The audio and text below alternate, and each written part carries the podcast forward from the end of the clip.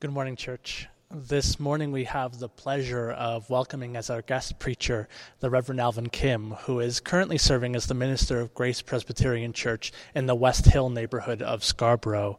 Um, but Alvin is also a familiar face to many in our church community um, because he previously served as the director of family ministries here at Knox, and his skill in sharing God's word and his love for our community has been appreciated by many. And so, if you would, would you join me in praying for Alvin? now. Good and gracious God, we thank you for the way that you have called skilled and talented people to serve your church, and that we have been so blessed by servants like Alvin, who, even as they're called elsewhere, remain dear friends to our community. We ask that as we listen to Alvin reflect on your word this morning, we would hear in his voice your voice, speaking to each of us and speaking to our church. May the words of his mouth and the meditations of all of our hearts be pleasing in your sight, our rock and our redeemer. Amen. Amen. It's so good to be back together again with you uh, and to be in the sanctuary as, as, odd as, as odd as it is at this time. Uh, just a couple of things off the top. Thank you so much, Nick, for the introduction, and it is good to be back. Uh, just quickly, I just wanted to say happy birthday to my oldest daughter. Uh, so she's turned 14 today. And also, if uh, those who do know me and you're looking at me and you're thinking, where is his ring? And thinking, is something wrong? No, I just Esther, I'm sorry, I forgot it at home. so, uh, anyway, just to get that off, off, the, off my chest at the top. But let's, uh, let's dive into God's word here. Uh, and it is a serious one today, and it is a good topic for us uh, in this day and age. When does partiality and favoritism rear its ugly head? Unfortunately, the answer is all the time and everywhere. We see it in hiring practices of men over women, along the lines of race and ethnicity, and along shades of skin tone. We see it play out in the alarming statistics in different studies. I remember reading when orchestras started doing blind auditions, musicians were playing behind screens in order that the panel that were judging them and adjudicating wouldn't hire their own students. And in doing so, more women were hired than when auditioning without a screen. So a study was done to explore what was going on.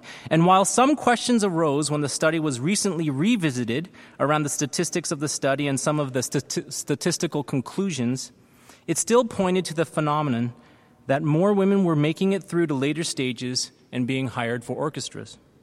So we see partiality being played out in really big ways and in some small ways.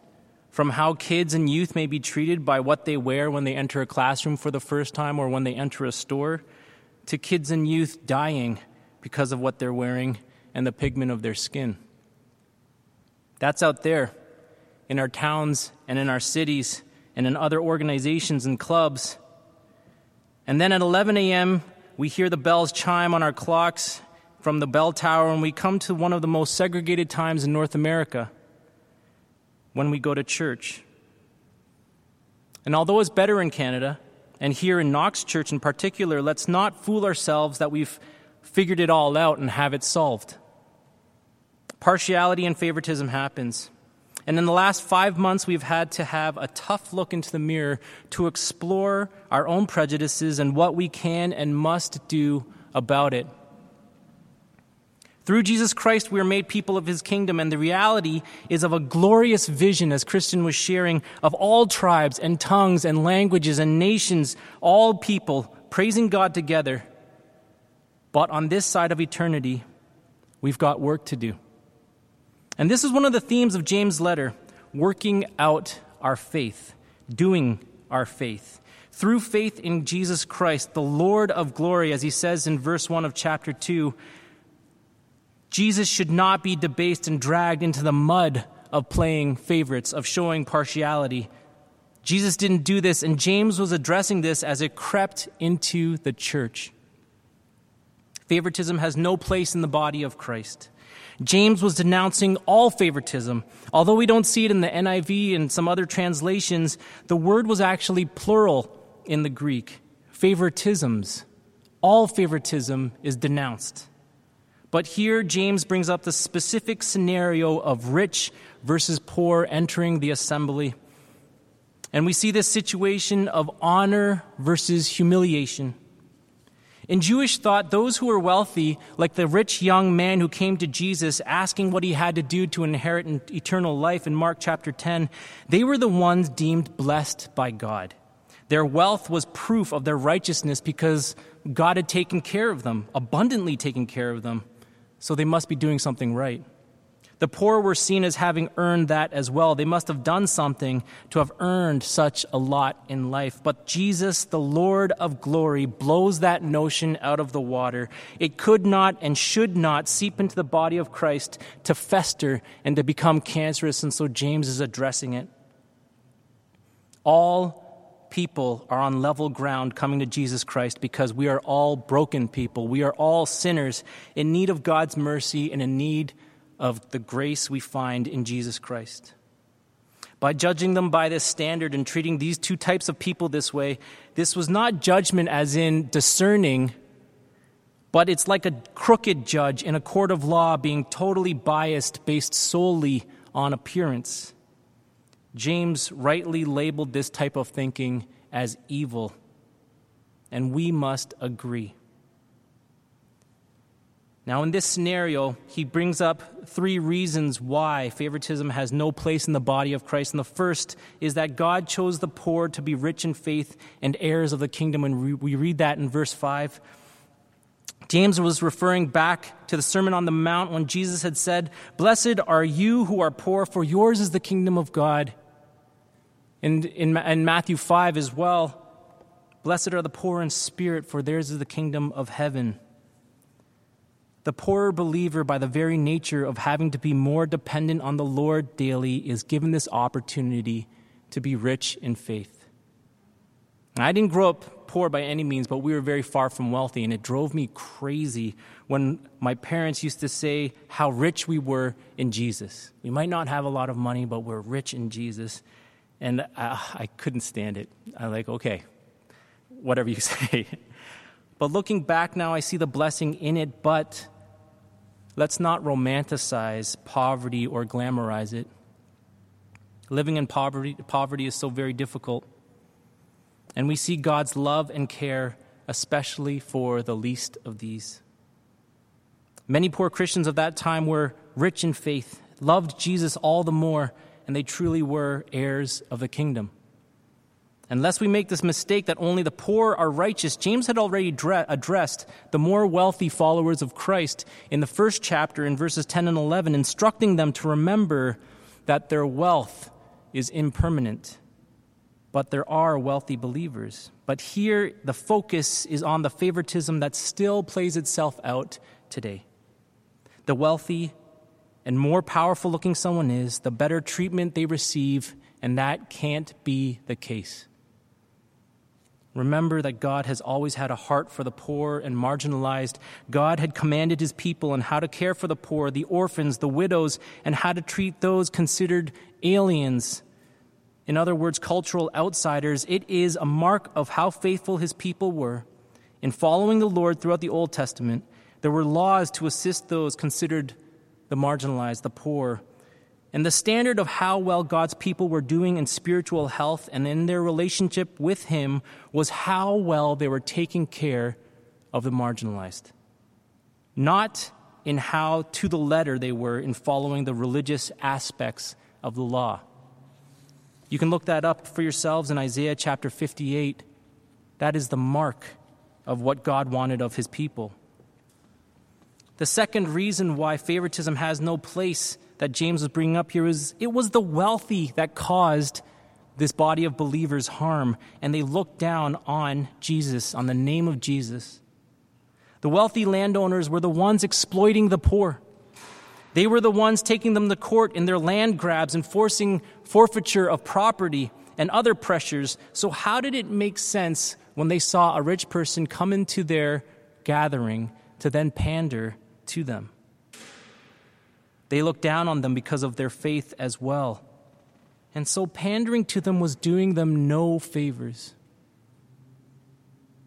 Instead, along with Verse 1, we see a, a, the clear subject of what James was talking about, of not showing favoritism, but James instead is calling them to fulfill the royal law and truly live out their faith. What I see here, what James was getting at, is that loving Jesus includes working to level the way to Jesus Christ. Loving Jesus includes working to level the way to Jesus. Leveling can be a destructive term, bringing down structures that need to go, but it is also a work of smoothing and working to fill in dips and valleys to smooth the way. And Jesus, uh, uh, James brings to their mind the royal law. The royal law is the law of the kingdom. It echoes what Jesus himself said what is the most important law. And he said, Love the Lord your God with all that you've got but the other is like it you shall love your neighbor as yourself. And Jesus had brought this out of obscurity, out of Leviticus chapter 19, verse 18. In fact, in that initial quote from Leviticus 19, the fuller context is the law was around how to treat their fellow countrymen. And it's summed up in verse 18 that they should love their neighbors. So, if the believer lived out favoritism in their gatherings, this was against the law in the Old Testament context, but more importantly, it goes against the words of Jesus himself. And Jesus expanded that. He asked the question who actually is our neighbor? Not just our own countrymen or just our family in Christ, as he challenged believers of that time and hearers when he gave them the, the parable of the Good Samaritan. Instead, in contrast to partiality, this is the type of love for neighbors, a love that is unconditional, that is supposed to be free. And partiality, playing favorites, is breaking the law. There's no gimme around it. It's not as if you can get away with a little bit of it and you're scot free. James plugs that hole and says there is no way around it. To break this law is to break them all. You know, my family, we started going to PEI on, for vacation, and uh, we saw on the beach where people were taking rocks and they were making archways with them.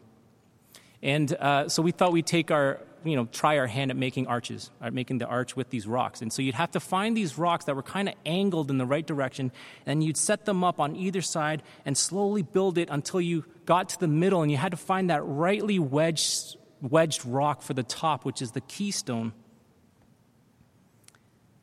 and if you messed up on one of those rocks and removed one, or as my son would do, just you know, destroy things on purpose, you know, if you took out any one of those rocks, even including the keystone, the whole arch would fall apart. And this is like the law. If you took away the keystone, it de- devastates the arch, but, but all the stones matter. It all collapses. Taking out any of the stones, the whole thing crumbles and it falls over. James is leaving them no outs. They might have been great in preaching and teaching of the word. They might have spoke in tongues and had prophetic messages spoken over them. They might have had the very best worship. But in failing to love their neighbor with no favoritism, no partiality, they broke everything. And I don't want this to become cannon fodder for people hearing this through a specific lens and hearing this and then saying, see, by saying other lives matter than the whole, we're playing favorites. I want to challenge that and say that those other lives, quote unquote, have been shown that we have indeed played favorites. Let's face it, we fear what's different. And all of us suck up to the rich and powerful, but this is not the way it's supposed to be when we are together. All are welcome to hear the good news that repentance and transformation and forgiveness are found in Jesus Christ and his sacrifice on the cross, and submitting ourselves to the transforming work of the Holy Spirit and working towards holiness. This is available to everyone, to all, and there should be no barriers. So we do this and we live with judgment in mind. Judgment is our motivator. It sounds scary, but, but James was finishing up this idea by, by bringing their attention that we are judged by the law of liberty. This knowledge is to keep us accountable and supposed to help us pause before acting. And even Paul himself also alluded to, to coming before the judgment seat of Christ. In 1 Corinthians 3 and 2 Corinthians 5, Paul reminds us that we will all come before Jesus. By putting our faith in Christ, the law we are now under, the law of liberty, this is Jesus' law, and we will be held up to that standard. In 1 Corinthians 3, it was about believers whose work will get revealed by the purifying fire. Judgment is for all of us. Now, this isn't only the stereotype that judgment is only for the bad. We're all undeserving and broken, but after being called by Christ, our designation is to be disciples, is to be followers of Jesus Christ, doers of the word. And the judgment we face isn't condemnation, but a testing of what we've built on top of the foundation of faith in Jesus Christ. With the Holy Spirit's empowering and leading and guiding, are we, empowered by the Spirit, building something together amazing that glorifies and lifts up the one who saved us. Pastor Nick also texted me this week a quote from Oecumenius, a bishop from the late first century, and he wrote on this passage that the law of liberty is the one which does not recognize classes of persons. This is the law of Christ. Whoever shows favoritism is not free, but a slave. For a man is a slave to the one by whom he has been overcome. And that's a quote from Oecumenius, who also quoted 2 Peter chapter 2, verse 19. And so when we show partiality, when we show favoritism and act on it, just because of appearance, we have become slaves to pandering and elevating, going against the love of Christ, which levels everything, which Jesus set us free. And so why would we enslave ourselves again? In the body of Christ, his church, made up of his people, the only powerful one is Jesus. The only one to be lifted up and honored is Father, Son, and Holy Spirit. Yes, we show respect and honor each other, but we are all, each and every one of us, in need of God's mercy. We all come empty handed, no merits, needing God's salvation and redemption through Jesus Christ. Scripture teaches us in other places that God lifts up the lowly. In one particular prophecy from Ezekiel in the 21st chapter, he spoke against the evil rulers of his day. And he said this It will not be as it was, the lowly will be exalted, the exalted will be brought low. And while specific for a specific context, we do see God's heart. This is what the followers of Christ are to live out. Loving Jesus includes working to level the way to Jesus. And so we live with mercy in mind. We see this in verse 13. To receive and welcome the poor is to be merciful. To not show favorites and to welcome all through our doors and that come to our assembly or when we gather together to worship. To do that is to be merciful. James was painting that showing favoritism to the wealthy and to mistreat the poor was not. He went on further that this was, in fact, to invite disaster on that day of judgment. To not live out faith following Jesus' example of mercy upon us all is to invite a merciless judgment in the day to come. That thought alone should drive us to work out our faith Jesus had taught that blessed are the merciful because they will receive mercy. He said that in Matthew chapter 5 verse 7 and in Luke chapter 6 verse 36 he said that mercy is a reflection of the Father. And so James concludes mercy triumphs over judgment. This too is a reflection of who God is, who our Lord is. He is indeed merciful, but it is to be true of Christ followers in being merciful and sharing the love of Jesus Christ, thereby revealing and working out our faith. Our mercy reflects the Father's mercy, a mercy that triumphs over condemnation. Level, loving Jesus should lead us to work to level the way to Christ. James taught that faith with nothing springing forth out of it is dead.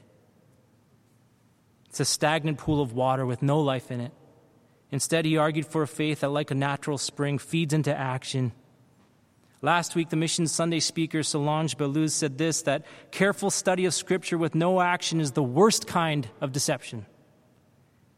Dead faith is an indication of no faith, and this includes in it the quality of our welcome and loving someone enough to level the way before the transforming love of Jesus, to make it easy for people to come to Jesus Christ and the transforming work of the Spirit who calls us to repentance and calls us to obedience.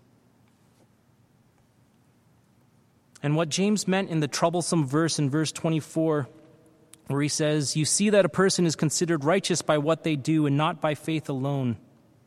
This was in context speaking and acting on a living faith in light of appearing before the Lord of glory, seated on his judgment seat, who seeks to see what we as a church have done with our faith.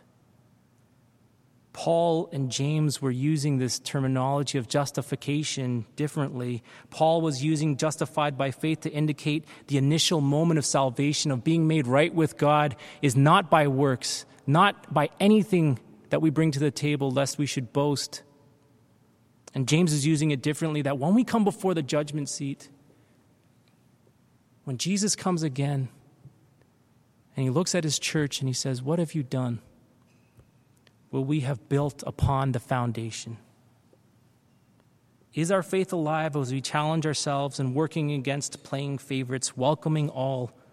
And if our faith is dead, it's kind of like this. It's kind of, well, the youth group from Knox would remember this. When I turned 40 a few years ago, uh, my brother bought me a skateboard. Uh, it wasn't a joke gift. Like, he, he really bought me the skateboard so that, that maybe I would learn. And it's not a longboard to cruise around on and to take some nice easy pushes on, but a board to learn how to ollie and rail slide and do other tricks that defy physics. And I might be able to push myself around on it a bit, and I can put on a toque or a five panel hat, maybe put on some van shoes or whatever else I think signifies skateboarder. And I can hold the skateboard, but unless I'm actively partic- practicing the craft and learning to be more comfortable on it, then what am I? If we don't live out our faith and do something with it, then what are we? And you know the word. It's being a poser. And there's no substance. When we talk about faith and salvation, it's not about scraping in, but what is our faith propelling us to do?